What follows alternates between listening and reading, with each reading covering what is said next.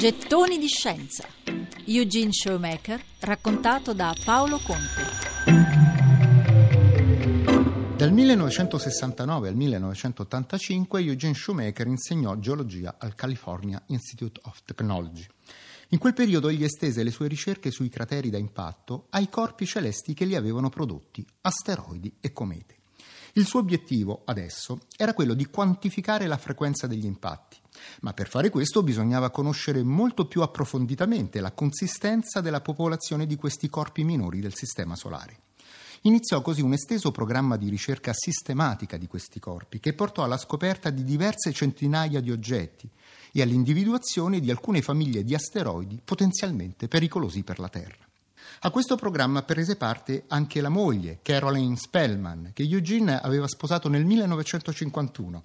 A quel tempo lei non aveva ancora una formazione scientifica, ma dopo aver assistito alle lezioni di geologia del marito, si appassionò all'astrofisica e iniziò la sua ricerca scientifica, che la portò a scoprire ben 800 asteroidi e 32 comete. Insieme a lei e all'astronomo canadese David Levy, Eugene scopre nel 1993 una cometa destinata a diventare molto famosa, la Shoemaker-Levy 9, come poi venne chiamata, non orbitava intorno al Sole come tutte le altre comete, ma attorno a Giove.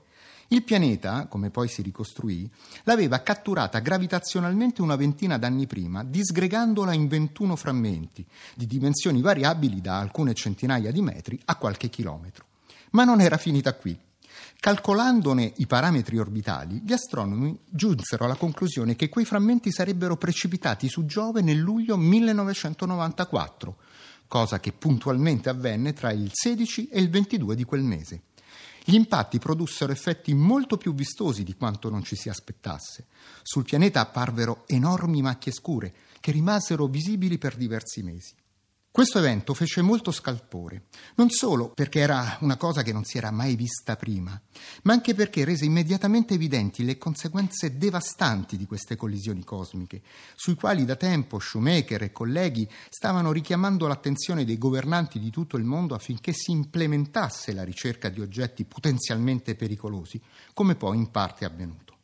Negli ultimi anni della sua vita, sebbene in pensione, Eugene Shoemaker continuò le sue ricerche sui crateri di origine meteorica, specialmente in Australia. E fu qui, durante una di queste spedizioni, che egli perse la vita all'età di 69 anni in una collisione frontale con un camion.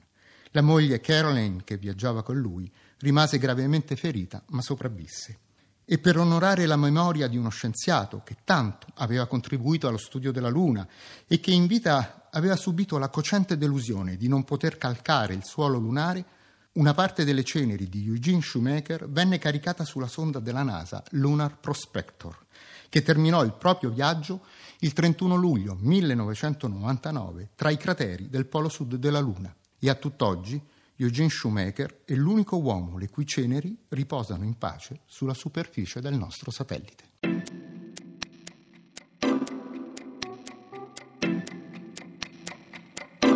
Gettoni di scienza. Eugene Showmaker, raccontato da Paolo Conte.